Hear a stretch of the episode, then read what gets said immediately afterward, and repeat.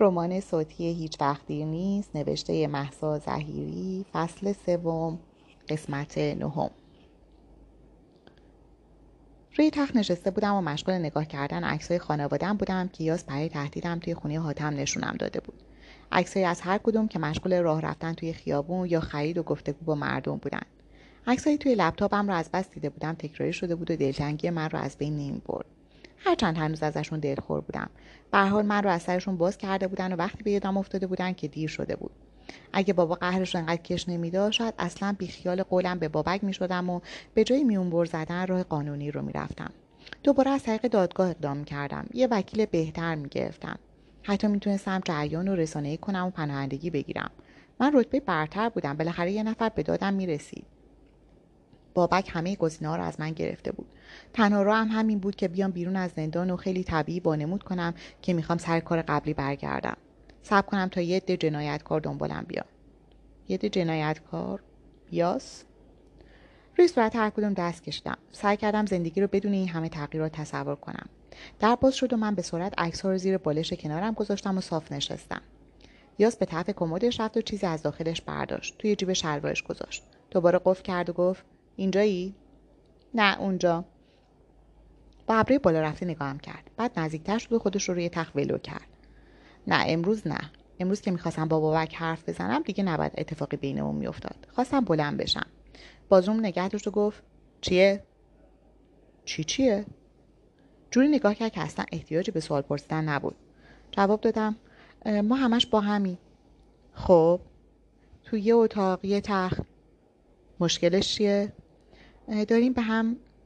مستقیم به چشمام زل زد. منتظر ادامه جمله بود ولی من نمیتونستم حرفی بزنم.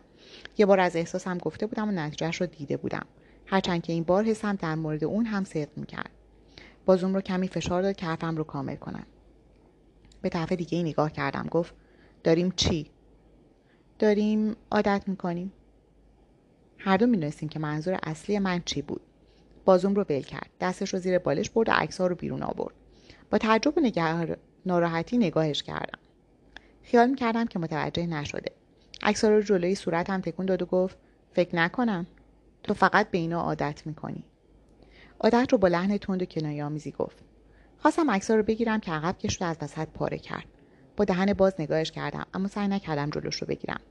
درست نشست و با هرسی که من تا به حال توی رفتارش ندیده بودم، عکس‌ها رو تیکه تیکه کرد و در نهایت گفت: باز زودتر این کارو می‌کردم. لپتاپ تو رو هم حق نداری باز کنی. الان مشکل حل شد با پاره کردن؟ فکرشون از سرت بیرون کن. بیرون کردم. قراره اینجا بمونیم. ما کارمون همینه که هست. از تخت بلند شد در حال قدم زدن که معمولا آرومش میکرد داد زد: نافمون رو با همین بریدن. از جمله آخرش تعجب کردم. اولین باری که بود که با لحن و صدای معترضانه از کارش حرف میزد. به نظر میرسید که مخاطبش خودش باشه تا من. میدونستم که اگر بخواد با من حرف بزنه یه دنیا حرف داره و خودش هم از هدر دادن عمرش تو این استرس و تنهایی گلایه داره. بین خرت و پرت‌های اتاق دنبال چیزی میگشت. گفتم: از که اینطوری زندگی میکنی؟ از وقتی دنیا اومدم.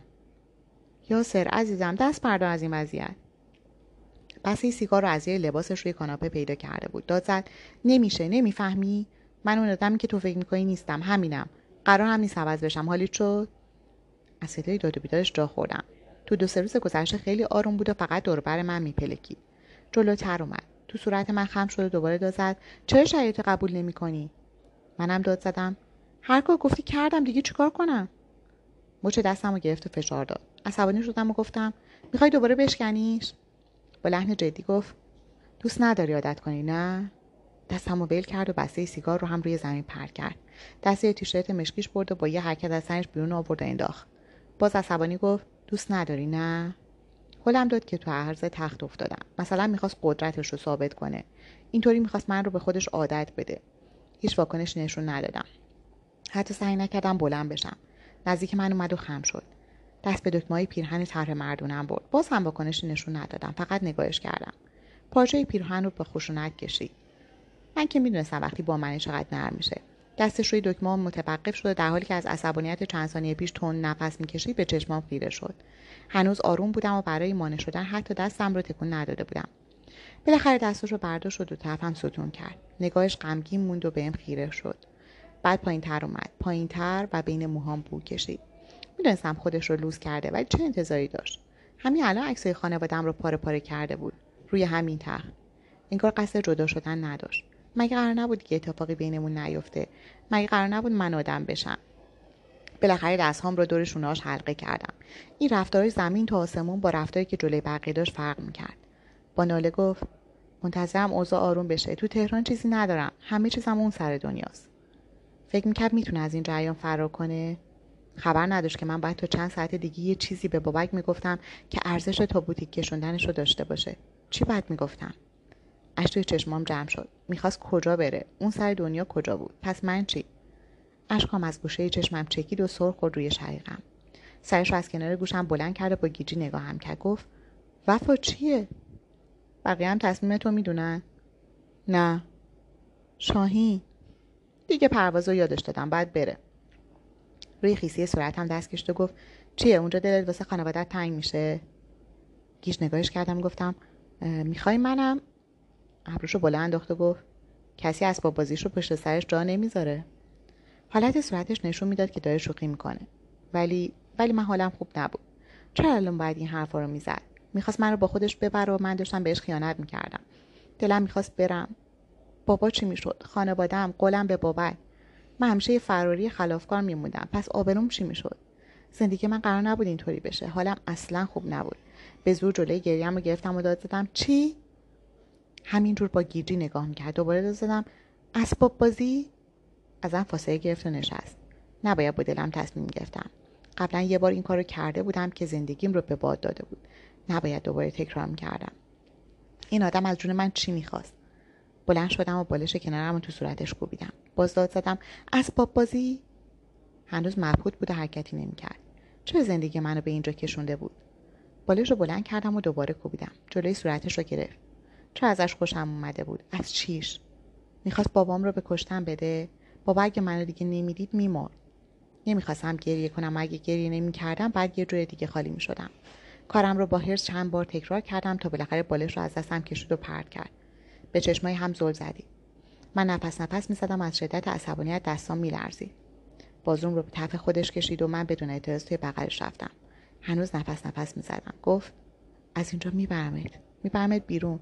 قول میدم، فقط بذار این کار آخر تموم بشه. کتاب توی دستم رو برق زدم و دوباره به مسیر ورودی پارک نگاه کردم. خبری از کسی که من منتظرش بودم نبود. نمیدونستم چرا این وقت عصر رو انتخاب کرده بود که پارک شلوغ و پر رفت آمد بود. دوباره سرم رو با کتاب گرم کردم. درباره تاریخ ایران باستان نوشته شده بود. جالب اما تا حدی اغراق‌آمیز. کتاب رو توی داشبورد پژویی که زیر پام بود پیدا کرده بودم. دوباره نگاهی به اطراف انداختم. پسری که مدتی پیش با همی توی پارک دیگه‌ای دیده بودم از ورودی داخل اومد. کتاب رو بستم و منتظر بودم که به سمتم بیاد. با وجود اون کامیون که پروژه بزرگشون محسوب می‌شد، نمی‌خواستن کارهای عادی و خرده‌ریز رو عقب بندازن. به مردم نگاه کردم. همه سرشون به کار خودشون بود. ولی پسر به طرف من نیامد. فقط نگاه هوشیار کننده انداخت و مسیرش رو به سمت بوفه تنقلات فروشی کنار دریاچه ادامه داد. ابرم خود به خود بالا رفت. کتاب رو توی کیفم برگردوندم و بعد از چند دقیقه با نگاهی به آروم بودن و اوضاع اطراف به سمت بوفه رفتم. داخلش فقط فروشنده و همون پسر بودن که مثل قبل کیف لپتاپش رو انداخته بود. جلوتر رفتم و دختر بچه‌ای از کنارم رد شد و چیپس خواست. منتظر شدم که کار خریدش تمام بشه. پسر هم بیخیال آدامس می‌جوید. وقتی دختر بچه رفت گفتم: وقتی می اومدید یه چیزی از کیفتون افتاد. بده بابا، این خودیه. به ساعت خندان فروشنده نگاه کردم و بسر با احتیاط از کیفم بیرون آوردم. داخل یه مشمای تزیینی بود. سری بهش دادم. تو کیف لپتاپش گذاشت. دوباره به بیرون نگاهی انداختم. خبری نبود. به فروشنده گفتم: بستنی هم داری؟ بستنی چی؟ ساده وانیلی. آره. به طرف دیگه اتاقک رفت و به پسر گفتم: باید با من حساب کنی سری قبل رو. این سری میمونه واسه بعد. حمید گفت. دست رو جیب پشتش فرو برد و ادامه داد: اگه میخواستن آدم جدید بیارن چه به خودم نگفتن؟ دسته پول رو گرفتم و گفتم: از خودشون بپرس. آشنا داشتی؟ پوزخند زدم و مشغول شمردن پول شدم. یعنی این کارم پارتی میخواست؟ درست بود. انگار همه میترسن حتی یه قرون این ور اون ور بشه. پول رو تو کیفم گذاشتم و گفتم: حالا چه اینقدر مشتاق این کاری؟ پول بی زحمت. پر خطر. نه بابا دوزار بنداز کف دست طرف بندری هم میرقصه برات. اومدیم و رشوه بگیر نبود. و صورت جدی و بی‌احساس بابک جلوی چشمم اومد. مرد با بستنی برگشت و گفت تو جای حمید اومدی؟ خودش چی شد؟ پول بستنی دادم و گفتم نمیدونم. با پسر بیرون اومدیم و مسیر رو به سمت خروجی طی کردیم. بستنی رو باز کردم و تعارف زدم. تشکر کرد و گفت من به جز این موقع همیشه خورد همراهمه. اگه افتاد دستشون میگم مصرف خودمه. گازی به بستنی زدم و گفتم مگه میکشی؟ گاهی تفننی. خندیدم و بعد جدی گفتم یه چیز از من قبول کن. هیچ تفننی تو این کار نیست. سرعتش رو جمع کرد و گفت من معتاد نیستم. همه همینو میگن. کدوم همه؟ من دو سال زندان بودم. اون کرد و بعد با اصرار گفت جدی میگم نری بذاری کف دستشون. میترسی صورت تابلو بشه بزننت کنار. مراقب باش. ببین ارزش ریسکش رو داره یا نه. زندان رفتن با حرفش رو زدن فرق میکنه. دقیقاً چی میخوای بهم بگی؟ گفتم دیگه. چند ثانیه ساکت نگاهم کرد و بعد گفت باید گم و گورشم خیلی همراهمه. سر تکون دادم و گفتم تصمیم با خودته. با نگاه زیرچشمی به اطراف دور شد. یه قطره از بستنی روی دستم چکید. پاکش کردم و راه افتادم. مستقیم به سمت ماشین رفتم. البته نه از مسیری که اومده بودم. بعد خودم رو سعید به بوتیک یلدا میرسوندن و با, با بابک صحبت میکردم. یکی از همون محلهایی که خودش آدرسش رو داده بود. جلوی در پاساژ پارک کردم. مغازه توی طبقه اول بود. به همون طرف رفتم و وقتی می‌خواستم وارد بشم چشمم به ویترین افتاد. نگاهم روی تیشرت سفید مردونه موند که لبه آستین‌ها و یقش طرح توسی داشت. یه لحظه تو تن یاس تصورش کردم. حتما بهش میومد. ولی به خودم نهیب زدم و وارد شدم. اولین چیزی که دیدم صورت مضطرب فروشنده بود و بعد بابک یه گوشه روی صندلی نشسته بود. با دیدنم سر هر دو به سمتم چرخید. گفتم چیزی همراهم نیست. خیال بابک راحت شد و سری ایستاد. نزدیک‌تر شد و گفت خوبی اوضاع مرتبه؟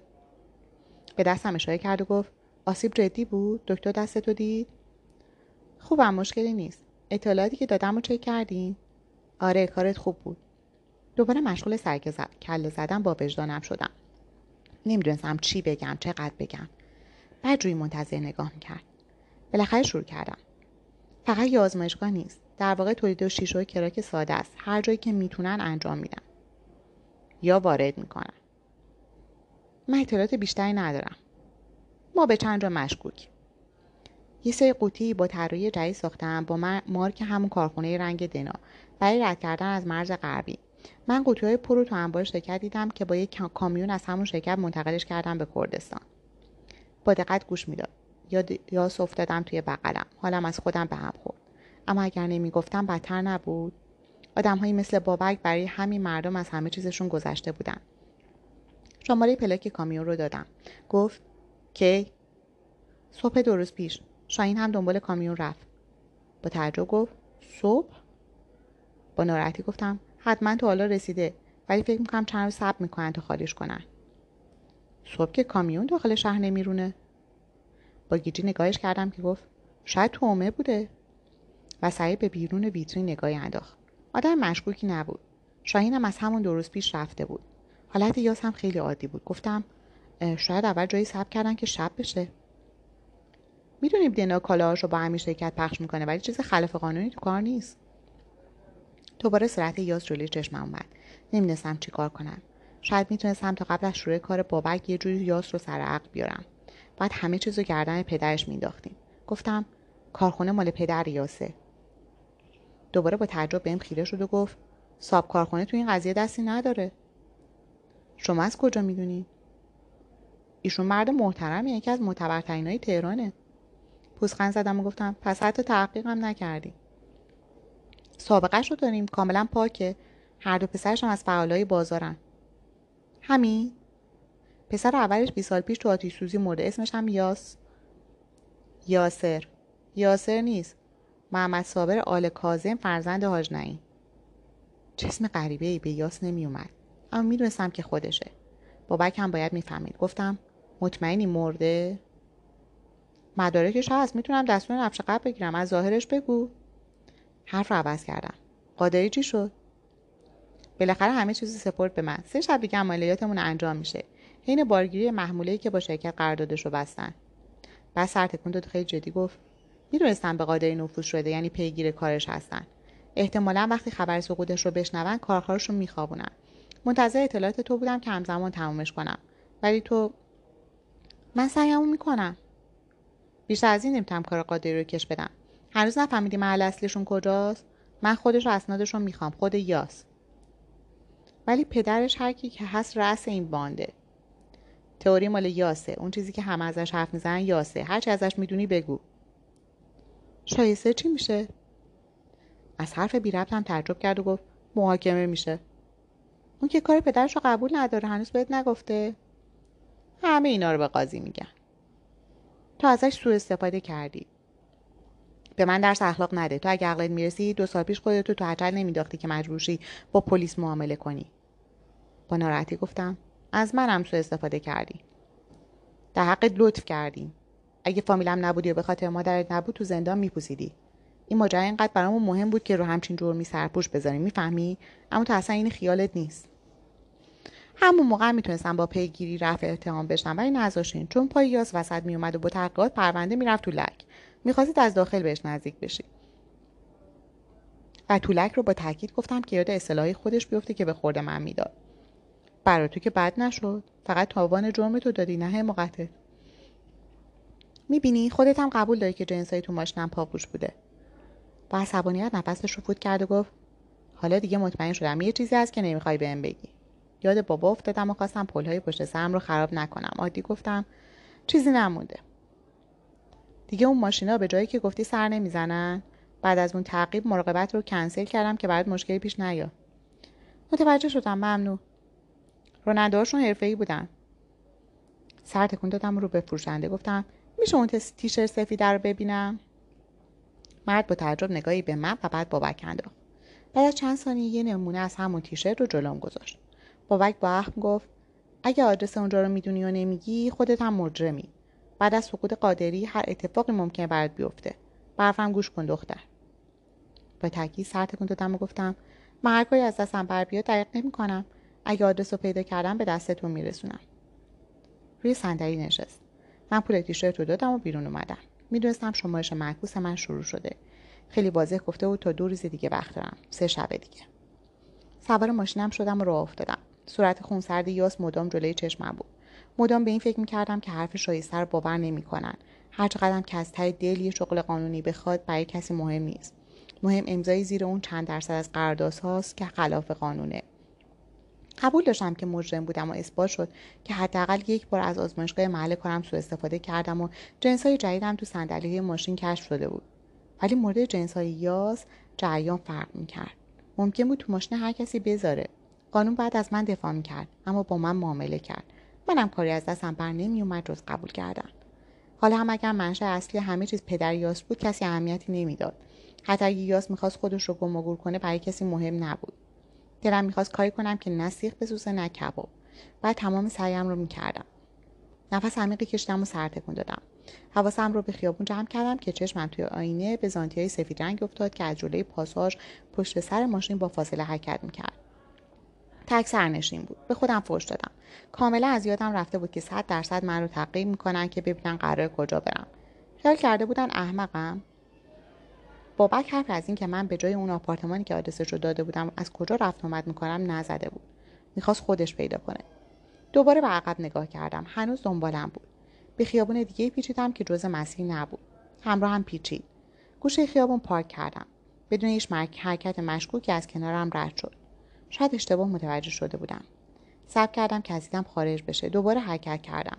حواسم بیشتر از جلو به پشت سر بود. حتما یه پشتیبانم داشتن. شاید چند تا. ترس برم داشته بود. رانندگی اینقدر خوب نبود که بتونم پلیس رو از سرم باز کنم. حتما گند می‌زدم. دوباره متوجه تاکسی زررنگ شدم که همراهم حرکت می‌کرد. ممکن بود برای پوشش دادن از تاکسی استفاده کنن. ناله کردم و تو هر خیابونی که جلوم سبز شد پیچیدم. کار دیگه‌ای در از دستم بر نمی اومد. چون مسافر نداشت، چه کسی رو سوار نمی کرد. ترسم بیشتر شد. توی اولین کوچه فری پیچیدم که تاکسی کوچه رو رد کرد. اون طرف کوچه به کجا باز می شد؟ دو تا ماشین هم همراه هم پیچیده بودن. به مسیرم ادامه دادم و از یه بولوار سر در آوردم. ممکن بود هنوز کسی دنبالم باشه. حواسم به همه جنبنده‌های اطرافم بود. تنها چیزی که برام اهمیت داشت این بود که کسی رو به طرف اون زیرزمین نکشونم. تو خیابون خلوت‌تری انداختم که باز متوجه یه ماشین شاسی بلند شدم. فاصله‌اش خیلی زیاد بود و قاعدتاً کسی با شاسی بلند تعقیب نمی‌کرد.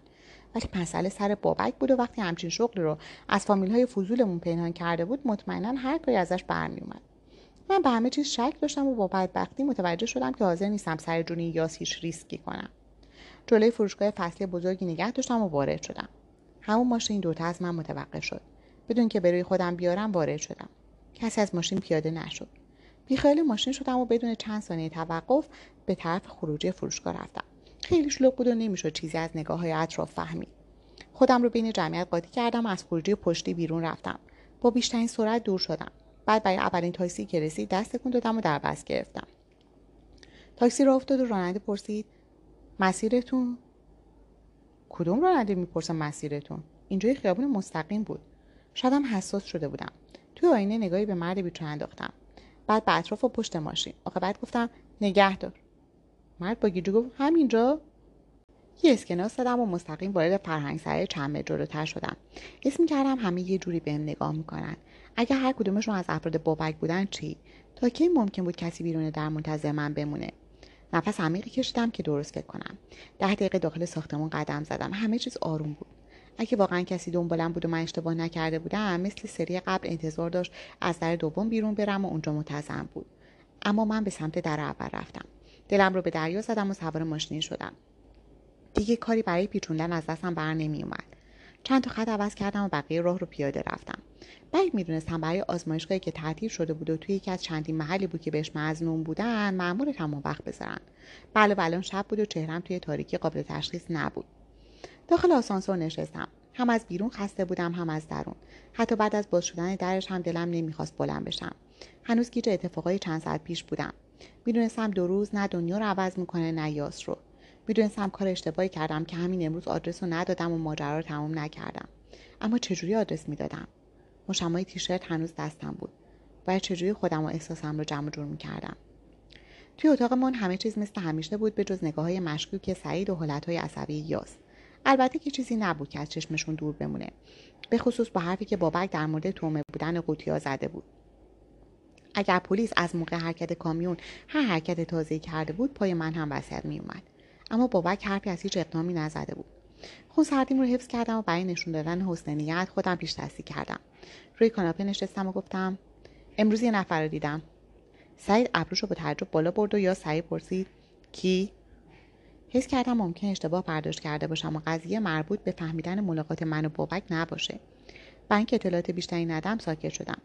سعید گفت چه غلطی با ماشین کردی؟ اشتباه نکرده بودم.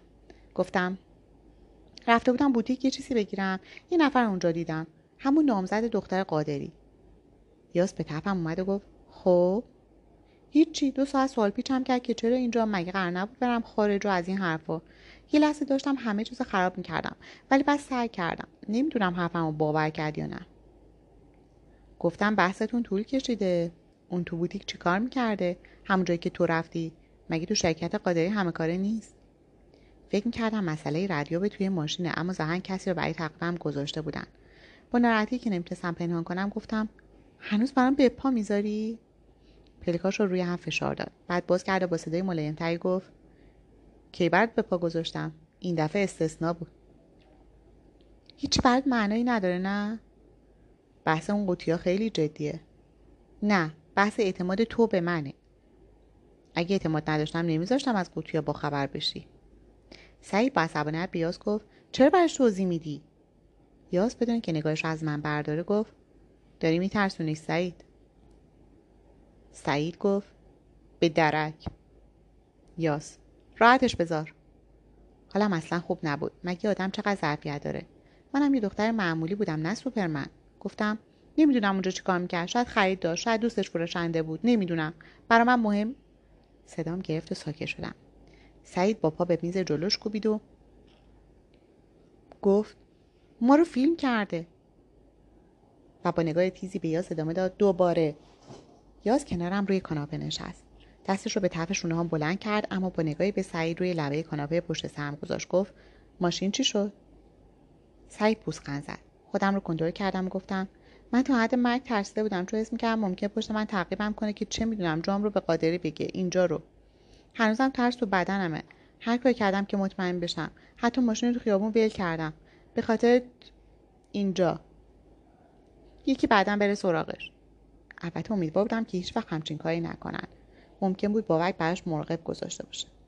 یاس بعد مکس کوتاهی به سمت سعید برگشت و گفت ماشین رو ول کن. سهراب بعداً میره دنبال یه ماشین دیگه. سعید با نگاه ناراضی به من بیرون رفت. یاس رو به من گفت واسه چی رفته بودی بوتیک؟ مشما رو رو پاش کوبیدم و گفتم واسه این. نگاهی به داخل مشما کرد و با لبخند نصف نیمه‌ای گفت همش یه دردسری درست می‌کنین که من مجبور میشم توجیه کنم. با حرص نگاهش کردم. دوباره گفت الکی ترسیدی. اون بیکار نیست که تو رو تعقیب کنه. کار تو با اونا دیگه تموم شده. همین؟ چی همین؟ یه تشکر نکنی یه وقت؟ باز لبخند زد و با ابروی بالا رفته گفت شب تشکر میکنم الان کار دارم. وقت بلند شدم و به سمت اتاق پشتی رفتم. همزمان گفتم بی خود. روی میز آشپزخونه نشستم و پاهام رو تکون تکون دادم. یاس لیوان آب جوش رو از مایکروویو بیرون آورد و چای کیسه ای رو توش انداخت. بی‌حوصله چند بار نخش رو بالا پایین برد. زیر چشمی نگاهی به من انداخت و گفت چیه؟ چی اینجا اینقدر عجیب غریب شده؟ یعنی چی؟ دو روز بیرون نرفتیم. سهراب کجاست؟ رفته غرب؟ نه. تا روشن شدن تکلیف رنگا تعطیلیم. امیدم برای هر رو ارتباط با بابک از بین رفت. از طریق مراقبت‌هایی که اختیارش رو داده بود هم فقط میتونست آزمایشگاه و شرکت رو زیر نظر بگیره. شرکت که توی خیابون پشتی بود. آزمایشگاه هم کنار ساختمون ما. حتی اگه صورت کسی هم توی مدت شناسایی شده بود، وقتی بیرون نمی‌رفتیم اتفاقی نمی‌افتاد. اصلا حال خودم رو نمی‌فهمیدم. از یه طرف خوشحال بودم که گیر نمی‌افتیم، از طرف دیگه ناراحت بودم. نمی‌دونستم از این به بعد چیکار باید کنم. بالاخره که از اینجا بیرون می‌رفتن. مسئله بعدی هم امشب بود که تکلیف قادری مشخص می‌شد و وقتی که بابک به من داده بود با آخر می‌رسید. به کابینه تکیه داد و جرعه‌ای از چای خورد. با دقت به صورت من زل زد. دوباره یاد موقعیتمون افتادم. من باید چیکار می‌کردم؟ یعنی اینقدر ضعیف بودم که نتونم کارم رو تموم کنم؟ پس هوشی که ازش حرف می‌زدم چه راه حلی بهم نشون نمی‌داد. راهی که این جریان رو تموم کنه ولی صدمه‌ای به یاس نرسونه. دوباره گفت چیه؟ خسته شدم. از چی؟ از چی؟ دستم. اشکی توی چشم جمع شد. دلیلش هم ربطی به دستم نداشت. لیوان رو روی کابینت گذاشت و گفت درد میکنه؟ نه. اشکم چکید و حتی دلم نمیخواست که جلوی خودم رو بگیرم. جلوتر اومد دستاش از دو طرف میزم تکیه داد. عصبانی گفت چی شد یهو؟ حرفی نزدم. چی بد میگفتم؟ فقط دستم رو نشون دادم. گفت به خاطر این گریه میکنی؟ سر تکون دادم. روی سایه لاغر و بوسبوس شدن دست کشید. درد و بی‌حسی نداشتم. رنگش هم طبیعی شده بود. خم شد که بهتر ببینه و گفت اذیت میکنه؟ یه صدای بین آره و نه در آوردم. حالم بد بود. دوباره گفت خودت نذاشتی دکتر بیاد؟ مگه سهراب برات پماد نگرفته بود؟ چرا؟ نمیزنی؟ این مدت ذهنم انقدر درگیر بود که پماد دستم وسطش گم میشد. گفت بیا. دستم رو به سمت راهرو کشید. پایین پریدم و همراهش وارد اتاق شدم. روی کاناپه چهارزانو نشستم و گفتم چیه؟ وارد اتاق پشتی شد و با همون پماد برگشت. گفتم خوبه ولش کن. هنوز هم بغض داشتم و نمیدونستم دقیقاً چی میخوام. از خودم، از یاس، از بابک نمیدونستم چی میخوام. جلوم زانو زد. پماد رو روی دستش خالی کرد و به سایه‌ام کشید. حالا وقتی این چیزا بود من بعد چه غلطی میکردم؟ به ساعتش نگاه کردم که چشماش روی دستم زوم کرده بود و کمی اخم داشت. دوباره دستم رو با هم مقایسه کردم و زیر گریه زدم. دستش روی ساعد مچم متوقف شد و به صورتم زل زد. بدون هیچ حرفی بغلم کرد. سرم رو توی گردنش فرو بردم و گریه‌ام بیشتر شد. از وقتی با بابک حرف زدم منتظر یه بهونه بودم. نباید اجازه میدادم کار به اینجا بکشه. تقصیر خودم بود. نباید طرفش میرفتم که حالا برعکس انتظاری که از خودم داشتم نتونم ازش دل بکنم. سرم رو جدا کرد و به صورتم نگاه کرد. حتی نمیتونستم نگاهش کنم. گفت چرا اینجوری شدی؟ دستم. خوب میشه. من بعد از اینا رو دیدم. نه خوب نمیشه. خودم رو جمع کردم که بغلم کنه و گفتم چرا تیشرتی که برات گرفتم رو نمیپوشی؟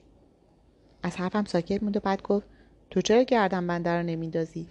صورت خیسم رو با دست پاک کردم و حرفی نزدم. باز بغلم کرد. حالا یکم آرومتر شده بودم. چه بهتر که نمیتونستم برم بیرون و آدرس رو به بابک بدم. سرش رو چرخوند و از روی شونه‌اش به در باز اتاق نگاهی انداخت. سعید تو اتاق خودش بود. با صدای آرومتری گفت صبر داشته باش. عقب رفتم و به چشماش زل زدم. ادامه داد تا چند ماه دیگه تکلیفم کلا روشن میشه. چند ماه صبر کن. هر بار فکر می‌کنم حال بعدم به خاطر اینجا موندنمه. چه ایرادی داشت که همه چیزو درباره بابک بهش میگفتم.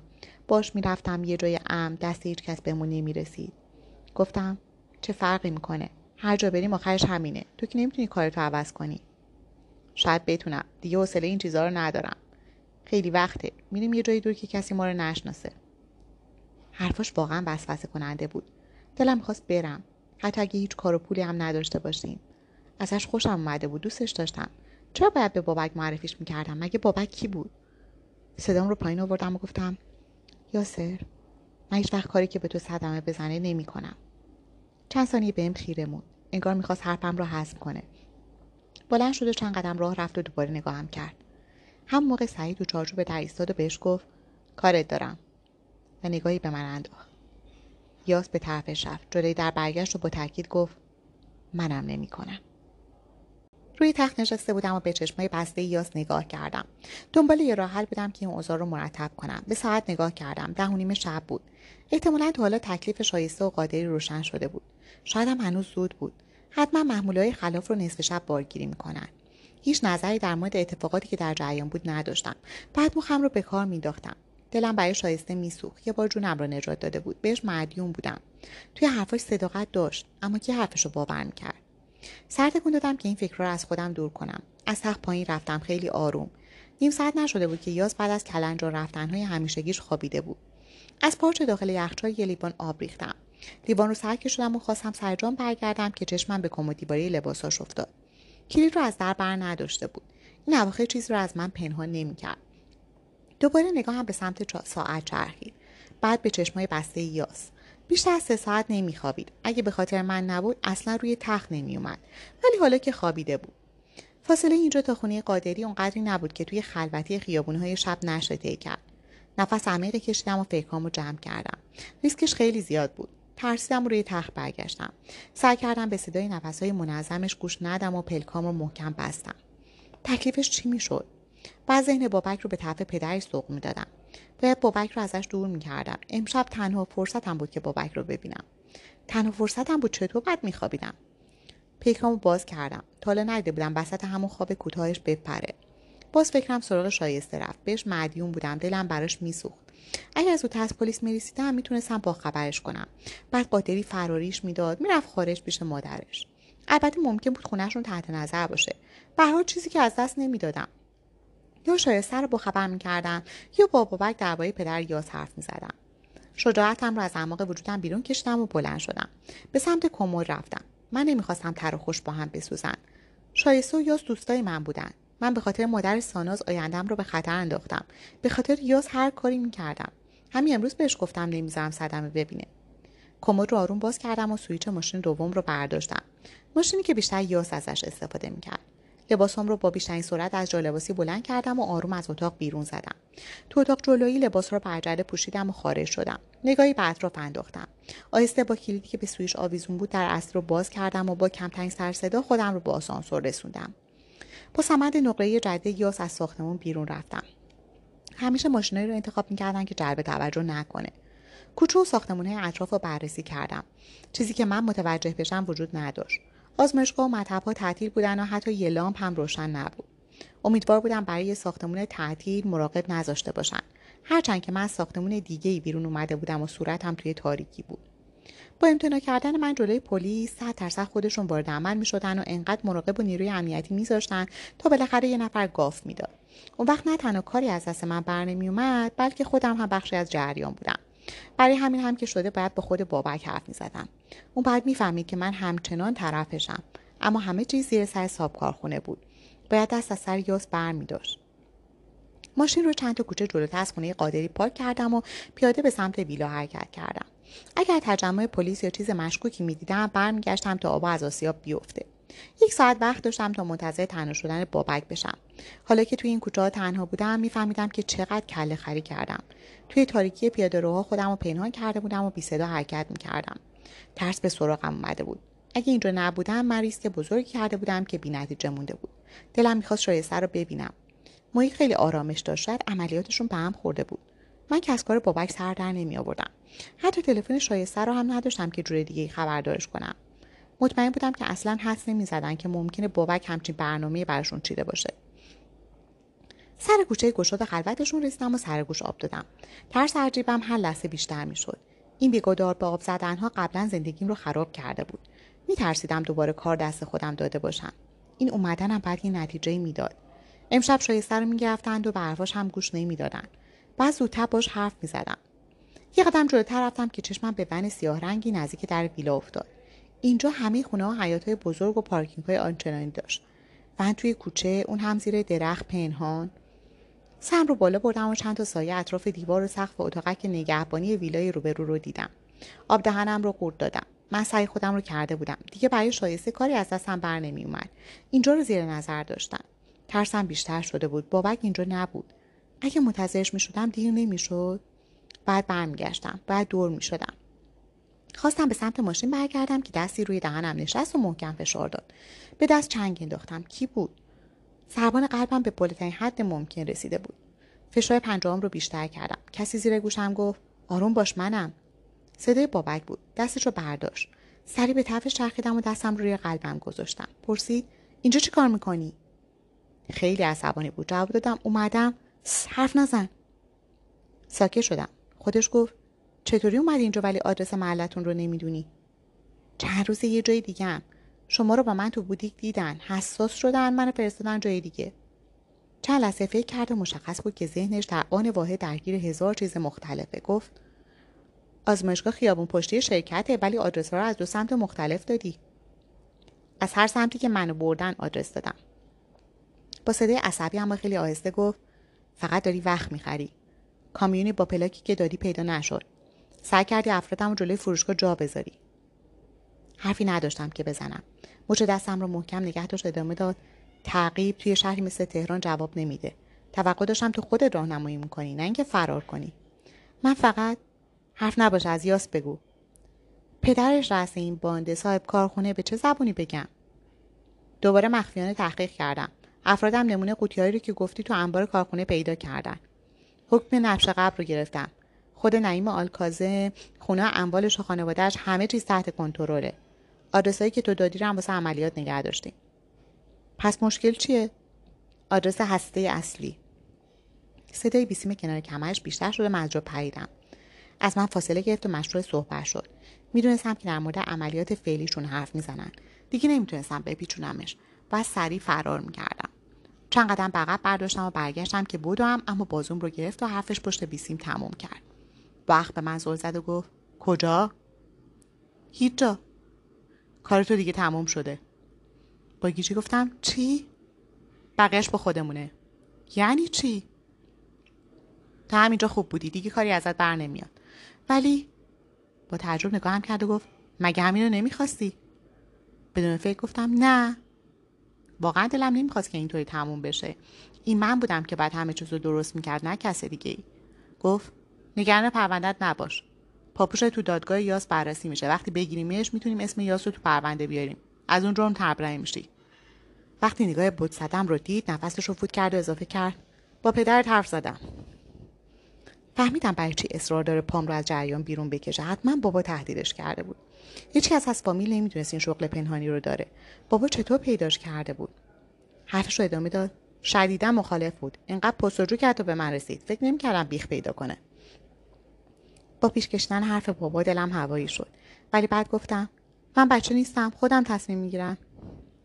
میدونستم بابا باهاش تند برخورد کرده، اما بعد درک میکرد که این تنها انتخاب من بود. بابک بی توجه به حرفم من رو به سمت ون حرکت داد. نزدیک ماشین آروم گفت: محرابی. مرد جوانی با لباس شخصی سیاه از ماشین بیرون اومد و منتظر خدمت به بابک نگاه کرد. بابک من رو نشون داد و گفت: خانم رو با یکی از ماشین‌ها ببر قرارگاه. مرد بله گفت و آماده شد که من رو راهنمایی کنه. سری رو به بابک گفتم: بعدا خودم به بابا توضیح میدم. بابک خیلی جدی گفت: فرستادنت از اول هم اشتباه بود. پدرت قیمته، میتونه اقدام قانونی کنه. لبم رو باز کردم که حرفی بزنم. با تندی گفت: مقاومت کنی بازداشتت میکنم. همون موقع صدای بیسیمش دوباره بلند شد. دورتر رفت و بعد از چند جمله سری با دست به افرادش که همون نزدیکی پنهان شده بودن علامت داد. سیاهی‌های سایه خیلی هماهنگ اطراف خونه رو تا جایی که من می‌دیدم محاصره کردن. مرد کناریم گفت خانم بفرمایید. به سمت بابک رفتم و گفتم محموله رو توقیف کردی؟ وقت نگاهم کرد و گفت برگرد سر جات. واقعا انتظار داشتم درباره عملیاتشون به من جواب پس بده. هممون به سمت تاریک کوچه پشت ون حرکت کردیم. چند ثانیه نگذشته بود که در پارکینگ ویلا باز شد و من دستم رو روی گلوم گذاشتم. الان درگیری میشد و شلیک میکردن. به ساعت نگاه کردم. یازده و ربع. اگه یاس تا حالا متوجه غیبت من شده بود، باید یه توضیح براش پیدا میکردم. یه ماشین تیر از در خارج شد ولی کسی عکس العملی نشون نداد. احتمالاً تا حالا متوجه لو رفتن محموله شده بودن و قصد فرار داشتن. شاید هم اصلا توی ویلا نبودن. اما بابک از جیک و پیکشون خبر داشت. حتما تمام حرکتاشون رو حدس می‌زد. حتما می‌دونست داخل ساختمونن که اینجا رو محاصره کرده بود. پس چرا کسی اقدامی نمی‌کرد؟ چه این خیال کسی نبود. ولی زانوهای من از ترس می‌لرزید. ماشین از انتهای کوچه پیچید. بیسیم باز صدا داد و این بار من هم جمله‌ای رو شنیدم. کسی گفت هر دو نفر رو شناسایی کردیم، منتظر دستوریم. تمام. بابک دکمه رو زد. اسمی رو ابتدای جمله‌اش برد و گفت مرحله دو رو شروع کنین. تمام. از ما فاصله گرفت و به صحبت ادامه داد. به مرد گفتم چرا دنبال ماشین نمیری؟ توماس. بابک من رو کامل فراموش کرده بود. باید یه فکری میکردم. حرفش تموم شده بود. به طرفمون میومد. گفتم سرگرد شایسته چی میشه؟ کسی حرفش رو باور نمیکنه، مثل خود شما. هر کس مسئول عمل خودشه. اگه راضی نبود با قراردادهای مشکوک موافقت نمیکرد. اون پدرش بود. پدر تو هم میخواد برگردی. آب دهنم رو قورت دادم. جوابی نداشتم. در نهایت خودمون بودیم که راهمون رو انتخاب میکردیم. میدونستم بابا چقدر سمج میشه، مخصوصا اگه پای من وسط باشه. دلم برای همه تنگ شده بود. میتونستم برگردم خونه پیش بابا، پیش مامان. ولی آخرش چی؟ همیشه به همون چشم به من نگاه میکردن. کسی که آبروی خانواده رو برده بود و آینده‌ای نداشت. من دلم میخواست بابا بهم افتخار کنه. دلیل انجام دادن این کار برای پلیس هم همین بود. میخواستم گندی که زده بودم رو اینطوری جبران کنم. اگه حالا برمیگشتم چیزی جبران نمیشد. بابک منتظر فکر کردن من نموند و رو به مرد گفت ببرش. حرفش انقدر امری بود که مرد سریع گفت خانم حرکت کنین. صدای آژیر پر سر صدای پلیس از کوچه‌های اطراف شنیده شد که لرزه به تنم انداخت. چراغ بعضی از خونه‌هایی که از کوچه دید داشت روشن شد. بابک زیر لب گفت تموم شد. کارشون تموم شده بود و من هنوز منتظر بودم کسی از در ویلا بیرون بیاد. من از هیچ کارشون سر در نمی آوردم. مطمئنا این خونه درهای دیگه هم داشت. مطمئنا حالا نیروهای پلیس بقیه زیر مجموعه قادری رو هم گرفته بودن. مرد دوباره بلند تندی گفت خانم حرکت کن. ترسیدم و همراهش راه افتادم. نگاهی به اطراف انداختم، نگاهی به بابک، نگاهی به سایه‌های سیاه‌پوش که حالا راحت قدم می‌زدند، نگاهی به ساعت. صورت یاس جلوی چشمم ظاهر شد. یاس وقتی می‌دید من نیستم، وقتی از خواب بیدار می‌شد، حس کردم قلبم داره فشرده میشه. دیگه نمیدیدمش، دیگه نمیدیدمش. داشتم به ماشین نزدیک میشدم و باید خوب فکر میکردم. یه پژوی معمولی بود که بالاتر از من پارک شده بود. هنوز زود بود که برم خونه. همه تقصیرها رو گردن یاس مینداختن. دوباره نگاهی به عقب کردم. کسی حواسش به ما نبود ولی مرد کناریم رو نمیتونستم دست کم بگیرم. ماشینم خیلی دور پارک بود. چشمم به اسلحه کنار کمرش افتاد و محکم سر تکون دادم. نه نه همچین کاری از من بر نمیومد. حتی فکرش هم دستامو میلرزون. مرد جلوی ماشین ایستاد. در ماشین رو برام باز کرد. نشستم و مرد دستبندهای فلزیش رو بیرون آورد و گفت شرمنده، برای امنیت خودتونه. اما من میدونستم که به خاطر توری روی بابک وایسادن من میخواد محکم کاری کنه. به مچام نگاه کردم. اگه این دستبند رو به دستم میزد دیگه همه چیز تموم میشد. یکی رو به دستگیر در ماشین بست و نگاهم کرد تا مچم رو جلو ببرم. دستم رو با اکراه به طرفش گرفتم. چشمم هنوز روی کلت کمرش بود و اسم یاس تو ذهنم تکرار میشد. نفس عمیقی کشیدم و دست دیگه‌ام رو مش کردم. دیگه هیچ وقت نمیدیدمش. یاس زندگیم بعد از این معنایی داشت؟ نه نداشت. توی آن تصمیم گرفتم. پام رو لبه ماشین گذاشتم. همین که خواست دستبند رو بزنه، دستم رو به طرف کلت بردم و محکم بیرون کشیدم. مرد که انتظار همچین حرکتی رو نداشت کاملا گیر شده بود. سری با پا لگدی به شکمش زدم که به عقب پرت شد و داد زد. از ماشین پیاده شدم. کلت توی دستم میلرزید ولی باید به خودم مسلط میشدم. دیگه کار از کار گذشته بود. اگه قرار بود کسی من را از یاس جدا کنه، اون آدم فقط خودم بودم. من از کسی دستور نمیگرفتم. زامنش رو کشیدم و با لحن جدی گفتم تکون نخور. مرد نیمخیز شده بود که به طرفم حمله کنه. با تهدید داد زدم انقدر عصبی هستم که دستم بره رو ماشه. کف دستاش رو روی هوا نشون داد و گفت خیلی خوب، آروم باش خانم. صدای بابک از کنارم باعث شد از جام بپرم. اون هم تعجب کرده بود. با چشمایی که از شدت عصبانیت دور شده بود گفت داری چیکار میکنی؟ جلوتر اومد. چند قدم دور شدم و اسلحه رو به سمت هر دو نشونه گرفتم. سرش رو بین هر دوشون حرکت میدادم که بدونن جدیم. گفتم بذار برم. چی تو مغزته؟ دارم باید میگردونم خونه. تا تموم شدن کار همتون میرین یه جای امن. برادرت هم که خودش جای نظامیه. بذار برم، میخوام خودم همه چیز رو درست کنم. چیزی درست نمیشه، فقط داری خرابترش میکنی. داشت بهم نزدیک میشد و میدونستم اگه بهم برسه همه چیز از دست میره. حالا پام حسابی گیر بود. اینها ترنم نبودن که با تهدید من غلاف کنن. یه عالم آدمی اطراف داشتن. باز عقب رفتم و گفتم ببین سرگرد، من طرف شمام، به خدا طرف شما. کاملا واضحه. میخوام کارم رو جبران کنم. به بابا بگو من کارم رو جبران میکنم. بابا تو رو بخشیده، میخواد برگردی خونه. نه. میخوای با خودش حرف بزنی؟ آره، زنگ بزنم بهش؟ نه، میخوام برم. شما شما تر خشکو با هم میسوزونی. ملایمت رو کنار گذاشت و داد زد اونو بده به من. ترسیدم و یه قدم عقب رفتم. میدونستم قصد داره عصبیم کنه که کنترلم از دست بدم و کت رو بهش برگردونم. محکم‌تر گرفتم و باز عقب رفتم. دنبالم اومد و گفت ما تو شرایط سختی هستیم، دردسر درست نکن. شما فقط به فکر ترفیع گرفتنی. دیدم که صورتش عصبانی شد ولی حرفی نزد. آژیر پلیس مدتی بود که قطع شده بود. حالا ماشین‌های سفید و سبز از انتهای کوچه وارد شدن. هنوز هم لامپ‌های آبی و قرمزشون روشن بود و ترس عجیبی رو رو دلم مینداخت. بابک یه نگاه به ماشینا انداخت، یه نگاه به من. کل توی دستم عرق کرده بود. به زور داشتم جلوی گریه‌ام رو می‌گرفتم. این کارم اصلا شوخی بردار نبود.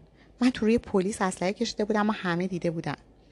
نگاهی به اطراف انداختم که کسی جرئت نکنه بهم نزدیک بشه. به سمت بابک برگشتم و گفتم شما به هیچ اهمیت نمیدی. دخترت دختره عاشقت شده بود. وسط حرفم با عصبانیت عجیبی داد زد ساکت شو، اون رو بده. به سمت بابک برگشتم و گفتم شما به هیچ اهمیت نمیدی. دختره عاشقت شده بود. وسط حرفم با عصبانیت عجیبی داد زد ساکت شو، اون رو بده. و کف دستش رو به طرفم دراز کرد. با التماس گفتم تو رو خدا بذار برم، درستش میکنم. دیگه کاری از دست من بر نمیاد. تو الان مجرمی، متوجه نیستی. اگه برگردی شرایط بدتری داری. خبر قادری بهشون میرسه، خبر من. تا حالا متوجه غیبت تو هم شدن. نگران اون نباش. ببین میتونم زمان رد کردن جنس ها از مرز رو بهت بگم. اطلاعات میدم از پدرش. مگه علای کارخونه مدرک نمیخوای؟ من رنگای بارگیر شده رو دستت میرسونم. فقط بذار برم. حالا خیلی بهم نزدیک شده بود. به نشونه منفی سر تکون داد و خواست اسلحه رو بگیره که دور شدم. خیلی جدی به سمتشون نشونه رفتم و گفتم با این ماشین میرم، بگو کسی دنبالم نیاد. گوش کن شاید بشه. دورتر شدم و داد زدم بگو. با ضربه لگد کسی به زیر مچم کلت از دستم افتاد. با ناباوری به سمت مردی که با لباس سیاه و سرپوش مخصوص یگانه ویژه کنارم ایستاده بود برگشتم. به همین راحتی؟ من چقدر احمق بودم. خیال می‌کردم میتونم جلوی این همه پلیس فرار کنم. به طرف بابک نگاه کردم که خیلی راحت دست به سینه ایستاده بود و به سادگی من می‌خندید. محرابی هم با پوزخم به طرف اسلحه‌اش رفت و بابک رو به مرد کناریم گفت کارت خوب بود، ببرش قرارگاه. تاکید کرد با دستبند. مرد هر دو دستم رو محکم پشت کمرم نگه داشت و دستبند زد. به چشمای تیز بابک خیره شدم. با تأسف برام سر تکون داد و گفت از هیچ اتفاقی تو زندگی درس نمی‌گیری. لال شده بودم. به سمت ماشین‌های انتهای کوچه رفت. حتما شایسته و قادری رو توی اون ماشین‌ها نگه داشته بودن. چطور می‌خواست تو چشمای شایسته نگاه کنه؟ محرابی هم با اخمی به من همراه شب. هر دو تمام مدت می‌دونستن که من با این تهدیدها هیچ غلطی نمی‌تونم بکنم. مرد من رو به طرف همون پژو برد. با ناامیدی به اطراف نگاه کردم. اوضاع کم کم عادی می‌شد. افراد یگان ویژه هم پخش شده بودن. سرپوش داشتن و پوزخندای احتمالیشون رو نمی‌دیدم. همه چیز از بین رفته بود. دلم میخواست شایسته رو ببینم اما ماشینا خیلی دور بودن. نمیدونستم چی به سر یاس میاد. چند ساعت پیش کنارش دراز کشیده بودم و حالا یه دنیا باش فاصله داشتم. مرد بازوم رو به سمت ماشین هل داد و جوری محکم نگه داشت که فکر جنب خوردن رو از سرم بیرون کردم. همون کار محرابی رو تکرار کرد و دستم رو به دستگیره در ماشین دستبند زد. در رو محکم بست. پشت فرمون نشست و با سوئیچی که روش بود سریع ماشین رو روشن کرد. قرارگاه دیگه کدوم قبرستونی بود. من میخواستم برم پیش یاس، حداقل برم پیش بابا. نمیشد هر دو رو هم با هم داشته باشم. گفتم کجا میریم آقا؟ خفه شو. چی؟ فکم به کف ماشین اصابت کرد. این صدا صدای عصبانی شاهین بود. فرمون رو چرخوند و راه افتاد. با دست آزادش کلتی رو بیرون آورد و با لحن تهدیدآمیزی گفت صدا در بیار شلیک میکنم. خودت هم میدونی از خدامه. اگر هم میخواستم داد بزنم دیگه دیر شده بود. توی کوچه اصلی پیچیده بودیم. سرعت ماشین خیلی بالا بود و من کم مونده بودم که سکته کنم. با یه حرکت نقاب سیاه رو از سرش بیرون کشید. مدام از آینه به عقب نگاه میکرد. اما ماشینی پشت سرمون نبود. دقیقاً توی حساس‌ترین قسمت عملیات سر رسیده بود. اگر هم تا الان متوجه جریان شده بودند و اون مأمور بدون لباسشون رو دیده بودن، ما چند خیابون رو رد کرده بودیم. منتظر بودم که به سمت زیرزمین حرکت کنیم، ولی مسیر کاملا متفاوتی رو انتخاب کرده بود. کنار خرابه‌ای نگه داشت. سوار یکی از ماشین‌های خودمون شدیم و پژو رو رها کردیم. جرأت حرف زدن نداشتم. هیچ کاری هم از دستم بر نمی‌اومد. همه امیدم به حرف زدن با یاس بود، چون شاهین گفتگوی آخرم با بابک رو کامل شنیده بود. حالا همه چیز رو می‌دونست. پانزده دقیقه بعد بالاخره رسیدیم، ولی اینجا زیرزمین نبود. یه آپارتمان معمولی سه طبقه بود توی محله خلوتی از غرب تهران. ریموت در رو زد و وارد پارکینگ شد. تو تاریک روشن ته پارکینگ نگه داشت و به طرفم برگشت. جوری به من زل زده بود که توی دلم خالی شد. نمی‌دونستم چی در انتظارمه. بدون هیچ حرفی پیاده شد و دستبند دستم رو باز کرد. به سمت بالای پله‌ها هلم داد. اینجا آسانسور نداشت و به جای پایین به طبقه دوم رفتیم. قبل از اینکه شاهین کلید بندازه در باز شد و صورت عصبانی سهراب جلوی چشمم اومد. با سکوت کامل توی سالن کوچیک آپارتمان به سمت یکی از اتاق‌ها حرکت می‌کردیم و جمله‌های یاس توی گوشام زنگ می‌زد. یه بار گفته بود اگه عاشقم باشه سرکشم می‌کنه. سر جا ایستادم. شاهین دوباره به جلو هلم داد و گفت: "رابیوف". حرکت کردم و اشکام رو پس زدم. دیگه کار از کار گذشته بود. با گریه کردن من چیزی عوض نمی‌شد. اگه نمی‌رفتم هم وضعیت بهتری نداشتم. به هر حال شاهین بابک رو می‌دید و من توی بوتیک با بابک ملاقات کرده بودم. جلوی در صحب کردیم و من هر دعایی که تا حالا یاد گرفته بودم با اینکه هیچ وقت نتیجه نداده بود توی دلم مرور کردم.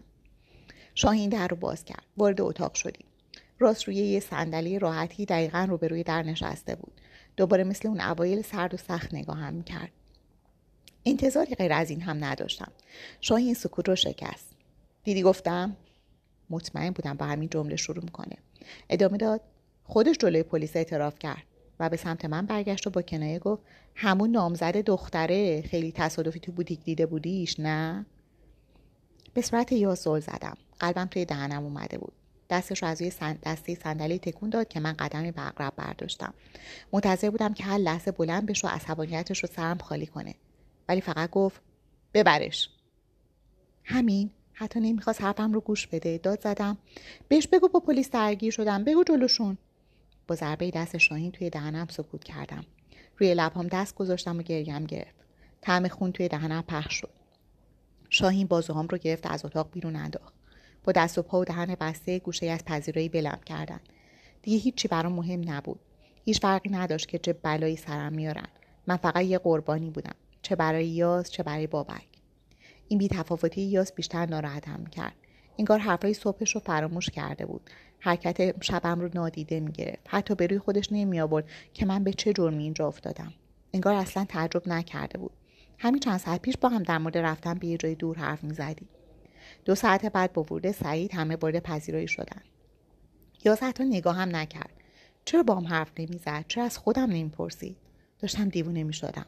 سهراب از سعید پرسید: "بردیش اونجای ام؟" سعید جواب داد: "آره." و نگاه پرنفرتی به من انداخت. سهراب گفت: "چقدر طولش دادی؟" خانم باید هم نزدیک پدر مادرش باشه، هم نزدیک مدرسه جوجه ها. و شکلت مسخره‌ای در آورد. جلوی من ایستاد و گفت: "با این چی کار میکنی؟" بعد لگد محکمی به پای من زد. به یاس نگاه کردم ولی هیچ واکنشی نشون نداد. شاهین با پوزخند گفت: "با خائنا چی کار میکنن؟" مرگ. کسی که به خاطرش به همه چیزم پشت کرده بودم نگاهم نمی‌کرد. داشت من رو از مرگ می‌ترسون. سهراب از سعید پرسید: "همه چیزو مرتب کردی؟" سعید: "آره، هم موقعی که شاهین زنگ زد." سهراب: "کامل تخلیه شد همه مدارک؟" سعید: "آره، من کارم رو بلدم." شاهین: "وسایل شخصیمو؟" سعید با نیشه باز گفت: "عروسکای تو کموده؟" شاهین: "جدی باش." سعید: "آره بابا، هرچی لازم بود آوردم. یک کبریتم خرج بقیه." یاد وسیله و لباسام افتادم. همه چیز از بین رفت. نگاهم هنوز روی صورت بی‌تفاوت یاس بود که به هر جایی نگاه می‌کرد به جز من. من به خاطر اون تو این دردسر افتاده بودم، اما اون حتی به اندازه عصبانی شدن و بیرون رفتن حرفاش هم برام ارزش قائل نبود. سعید به سمت یاس رفت و گفت: نعیم خبر داره؟ یاس: آره. سعید: چی گفته؟ یاس پوزخندی زد و گفت میگه کامیونا رو تخلیه کنین، قوطی‌ها رو آتیش بزنین. و با کف دست روی پیشونی و موهاش فشار داد. فکر می‌کردم تا حالا کامیون به غرب رسید و تکلیفش هم روشن شده. هنوز حتی از تهران خارج نشده بود. شاهین به تبلت توی دست یاس اشاره کرد و گفت هنوز منتظر اسکایپی؟ فکر می‌کنی نعیم جوابتو میده؟ بعد چند بار پیرهنش رو تکون داد و گفت کولر اینجا به راه نیست. یاس: به نفعش بود، جواب بده. نگاه پرمعنایی به شاهین انداخت. شاهین خیلی جدی گفت خب به کاری که می‌خوای بکنی فکر کن. این اواخر خیلی داشت زیرابی میرفت، سود بی خطر، همه مصیبت‌ها افتاده بود گردن من، خودش باج خانوماش میپرید. دوباره سعی کن بگیرش ببین چی میگه. وسط حرفام قطع کرد. بهش وقت بده، وضع خطریه، حق داره پاپس بکشه. یاس پوزخند زد، از همون نگاه‌های خونسرد و آروم به شاهین انداخت. شاهین جا خورد، به تبلت اشاره کرد و گفت با عجله تصمیم نگیر یاسر، میدونم الان دیوونه شدی میخوای سر یکی خالی کنی. و نگاه وحشتناکی به من کرد. بله میدونستم دلیلش منم، احتیاجی به یادآوری نبود. ولی یاس باز هم به من نگاه نکرد. تبلت رو خاموش کرد و روی تنها میز سالن کوچیک جلوی کاناپه سه نفره گذاشت. ظاهرا تصمیمش رو گرفته بود. گفت تایمش تموم شد، میخواست جواب بده. رو به سهراب ادامه داد. قوطی‌های جدید رو تو انبار کارخونه جاسازی کرده بودی؟ آره، چند جا گذاشتم. حتما آدمای نعیم واسه پاکسازی کارخونه رفتن، مطمئنی تا حالا پیداشون نکردن؟ آره. مطمئنی قبل از پلیس پیداشون نمی‌کنن؟ اگر جلوی دهنم باز بود میگفتم که قوطی‌ها دست پلیس افتاده. سهراب گفت مطمئنم. اصلا چرا باید فکر کنن تو می‌خوای همچین کاری باشون بکنی؟ یاس لبخند خطرناکی زد و گفت خوبه. شاهین دوباره گفت نمی‌خوای بیشتر فکر کنی؟ نه، باید زود تزینا کارشون می‌ساختم. بهانه خوبی دستم داد. دم صبح حرکت می‌کنی. بعد در حالی که به سمت اتاقش میرفت اضافه کرد اون آشغال رو هم با خودت می‌بری. همه به من نگاه کردند. صدای از گلوم در آوردم که بهم اجازه حرف زدن بدن. چند بار پاهام رو به زمین کوبیدم. توجهی نکرد. نمی‌دونستم قرار کجا برده بشم، اما هیچکس مخالفتی نکرده بود و این من رو بیشتر می‌ترسون. باز سر صدا کردم. وارد اتاق شد و موقع بستن در گفت کسی مزاحم من نشه. میدونستم وقتی میخواد تنها باشه اوضاعش چجوریه. بعد وقتی اینجا بود که دلم میخواست کنارش باشم، آرومش کنم. پام رو محکم به دیوار کوبیدم و دست و پا زدم. شاهین عصبانی گفت جفتک ننداز، عصبام داره منفجر میشه ها. دوباره پام رو به دیوار کوبیدم که قرقر سعید هم بلند شد. شاهین کنارم نشست. با خشونت چسب از روی دهنم کشید و گفت بنال. با بغض گفتم بذار باهاش حرف بزنم. صدای ناراضی سهراب و سعید بلند شد. طوری که صدام را از داخل اتاق بشنوه داد زدم بذار حرف بزنم. پوزخند روی صورت سعید نشسته بود. بلندتر داد زدم داری اشتباه میکنی. شاهین چسب رو سر جاش برگردوند و اجازه جمله بعدی رو نداد. ولی یاس با شدت در اتاق باز کرد و به طرفم هجوم آورد. در حالی که شاهین رو کنار میزد گفت بذار حرفش رو بزنه. دو زانو جلوم نشست، چسب رو کند و بهم زل زد. آتیش توی چشمای زبونه میکشید و من زبونم بند اومده بود. از همین حالا معلوم بود که نمیخواد حرفم رو باور کنه. داد زد چی میخوای بگی؟ دستاش رو روی زانوهاش فشار میداد و صورتش سرخ شده بود. تند تند نفس میکشید. شاهین زیر بغلش رو گرفت و گفت بیا بریم. سعید و سهراب با گیجی به رفتارش نگاه میکردن. بالاخره به حرف اومدم. من تو روی پلیس اسلحه کشیدم که مجبورم نکنن آدرس تو بدن، که دنبالم نکنن، بازداشتم کردن. بهش بگو شاهین. یاس چند بار سرش رو به طرفین تکون داد. شاهین محکم‌تر شونه‌هاش رو عقب کشید که بلندش کنه و بلند عصبی به من گفت نامزد دختر نفوذی بود، تو اون بوتیک لباس همه چیزو بهش گفته بودی. همین یه ساعت پیش حرفاتون رو شنیدم. رو به یاس گفتم وقتی با پلیس قرار گذاشتم یه بار هم تو رو ندیده بودم.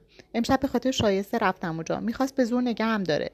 دندوناش رو روی هم فشار داد. صدام واقعا گرفته بود. ادامه دادم می‌خواستم ذهنشون رو از تو دور کنم، می‌خواستم همه چیزو درست کنم. شاهین بلند گفت بسه، خودم شنیدم، میخواستی سر هممون رو به باد بدی. میدونستم تمام جمله هام رو به علاوه برداشتای خودش بیست بار تو گوشت یاس خونده. یاس دستاشو از زانوهاش جدا کرد و از جیب چاقویی بیرون کشید و زامنش رو باز کرد. با ترس گفتم من به خاطر تو. داد زد خفه شو. با جنون که تا به حال ازش ندیده بودم به سمتم حمله کرد. خودم رو عقب کشیدم ولی فایده‌ای نداشت. از شونه بلندم کرد و چاقو رو زیر گردنم فشار داد و داد زد به خاطر من. شاهین با کمال میل رهاش کرد. پوزخندش رو از پشت سر یاس می‌دیدم. همه بی حرکت منتظر تمام کردن کارش بودن. به چشمای زل زدم که توی صورتم میچرخید. چیزی نگفتم. فشارش رو بیشتر کرد. فقط کافی بود تیزی چاقو رو یه بار حرکت بده. با صدای خشدار عصبی گفت تقصیر خودم بود، همش تقصیر خودم بود. اش توی چشمام نشست. انقدر جلو اومده بود که میتونستم نوس‌های مقطعش رو روی صورتم حس کنم. دلم نمیخواست با این وضع ببینمش. میدونستم دردش چیه. آهسته گفتم اگه آرومت میکنه ببر. چند ثانیه فقط نگاه کرد. صورتش از پشت پرده اشکام تار شده بود. دستاش شل شد. عقب رفت و چاقو از دستش افتاد. باز عقب‌تر رفت و با صدای آرومی که به زحمت شنیده میشد گفت ببرش، از من دورش کن. شاهین بازوهاش رو گرفت. پلک زدم.